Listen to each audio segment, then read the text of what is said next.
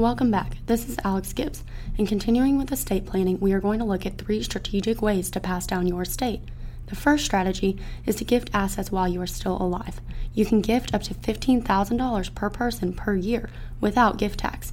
You can even gift up to $11.4 million during your lifetime tax free. Depending on the complexity of your situation, establishing a trust could be a beneficial strategy.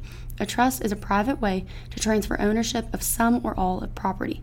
After death, trust can provide some management over asset distribution to your heirs.